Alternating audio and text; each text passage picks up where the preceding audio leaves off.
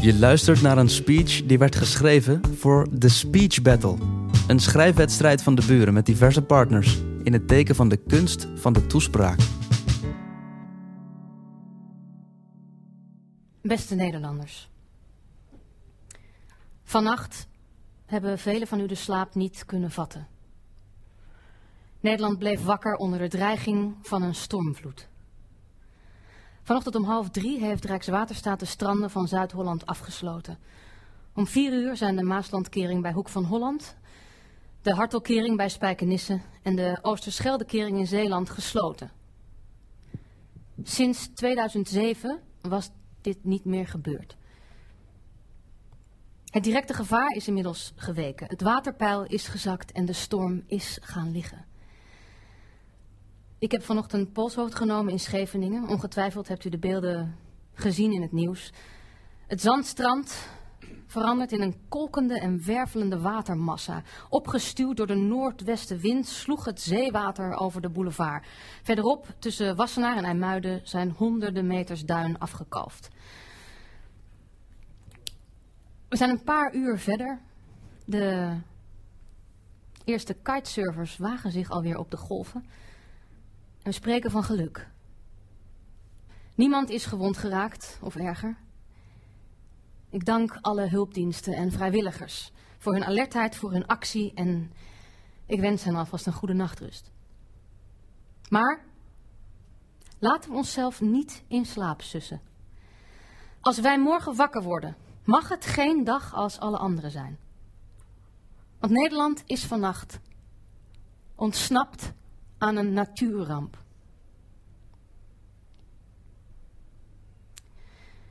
En dit was geen incident. Het KNMI neemt een gevaarlijke trend waar. De zee rukt op, rivieren, rivieren treden buiten, buiten hun oevers en de ijskappen smelten steeds sneller. Wetenschappers zijn het erover eens. Als wij nu niets doen, staan grote delen van het Europese kustgebied over vijf jaar onder water. Het gevaar komt van drie kanten. Zoetwater uit de rivieren, zoutwater van de zee en steeds heviger regenval uit de hemel. En precies waar die drie waterstromen samenkomen, ligt het deltagebied dat wij beter kennen als ons land. Nederland. We zijn gewaarschuwd. Wij moeten nu grote maatregelen nemen om de klimaatverandering tegen te gaan en het water op afstand te houden. Het braafste jongetje van de klas. In veel klimaatdiscussies werd dat de afgelopen jaren met afschuw gezegd, het braafste jongetje van de klas. Dat mocht Nederland nooit worden. En dat is Nederland ook nooit geworden. En vanavond voeg ik daaraan toe, dat hoeft Nederland ook niet te worden. Ik zie een ander Nederland voor me. Niet het braafste, maar het slimste jongetje van de klas. Zo slim zelfs dat het zonder veel moeite een paar klassen overslaat. En gek genoeg, daarvoor hoeft het niet eens in de boeken te duiken. Nee, Nederland moet zich weer concentreren op wat het verleerd is. Zandkastelen bouwen. Vanmorgen bekeek ik het overspoelde Scheveningse strand en ik dacht terug aan de zomervakanties uit mijn jeugd. Met emmertjes en schepjes bouwden we complete forten. Als de zee dichterbij kwam, vergaten we alles om ons heen en schepten we driftig verder. Wie kent niet die opwinding van de strijd tegen het opkomende water? Vaak was het water ons de baas, maar we werden steeds beter. We leerden dat een zandkasteel sterker wordt als je hem nat maakt. We leerden ook dat je niet te ver van de vloedlijn moet bouwen. Maar wat we vooral leerden, is de betekenis van vereende krachten. We bouwden vriendschappen. Landschapsarchitect Dirk Simons heeft ons erop gewezen dat dit gevoel van saamhorigheid, van samen zandkastelen bouwen, als een rode lijn door de geschiedenis van het Nederlandse landschap loopt. Het indijken van Nederland was een project van gezamenlijkheid. We spraken met elkaar af wie welk stuk dijk zou bouwen en we konden elkaar aanspreken op het onderhoud. Zo ontstond al in de 13e eeuw de eerste waterschappen, een van de oudste samenwerkingsvormen van bestuur in ons land. Een van de hoogtepunten van deze geschiedenis van saamhorigheid zijn de deltawerken. een van de zeven moderne wereldwonderen. Toen de deltawerken af waren, was het alsof we ons lot in eigen handen hadden. Alsof we de natuurkrachten eindelijk hadden bedwongen met onze eigen technologie. Maar technologie helpt ons niet alleen het water te keren. Zij bracht ons ook de zeespiegelstijging. Zo zijn we de ingenieurs geworden van onze eigen ondergang. En net als in een Griekse tragedie zagen we dat zelf niet gebeuren. We hoefden het ook niet te zien, want de energie van het verleden kwam vrijwel onzichtbaar tot ons. We moeten onszelf niet langer bedriegen met fossiele energie. Laten we voor de energie van de toekomst zichtbare bakens bouwen.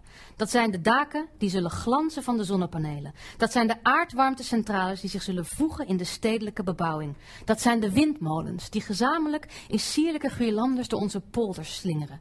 Ook in het klein zult u bijdragen. Ieder huis heeft over vijf jaar zijn eigen energiecentrale. Afhankelijk van de ligging van uw huis komt die energie van de zon, van de wind of van de warmte. Of van een combinatie daarvan.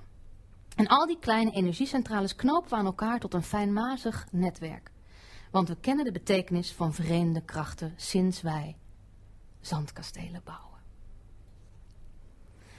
Nu het water steeds hoger komt, zullen we ook onze kust beter moeten beschermen. Wat dat betreft zijn we al hard bezig om het slimste jongetje van de klas te worden. In 2018 hebben we de haringvliet op een kiertje gezet.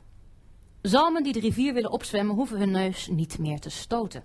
En ja, er zwemt weer haring in de haringvliet. Het natuurlijke verloop van eb en vloed is terug. Dat levert ons prachtige natuur op, maar ook veiligheid.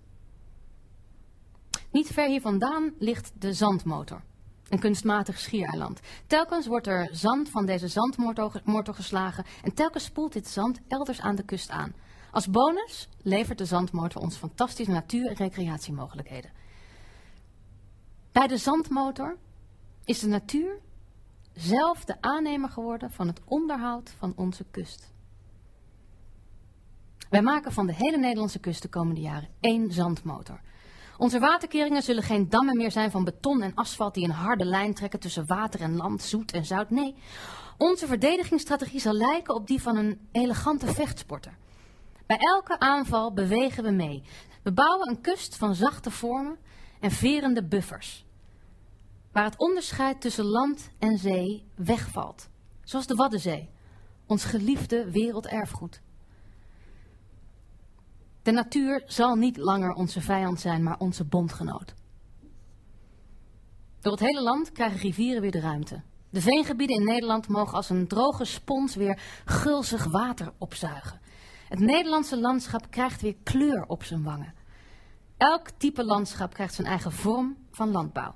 De komende jaren zullen overal in Nederland bouwprojecten zichtbaar worden. De opwekking van energie en de kustverdediging wordt een ongekende banenmotor. Wij bouwen samen onze land, zandkastelen voor de toekomst. Dat is onze bron van energie. Dat is onze bron van trots. Je luisterde net naar een speech die werd geschreven voor de Speech Battle. Een schrijfwedstrijd van de buren met diverse partners in het teken van de kunst van de toespraak. De opdracht is elke keer weer anders, maar het doel blijft hetzelfde. Wie schrijft de beste speech? Op de buren.eu slash speechbattle vind je meer informatie over dit project, de wedstrijd en kan je heel wat speeches lezen en luisteren.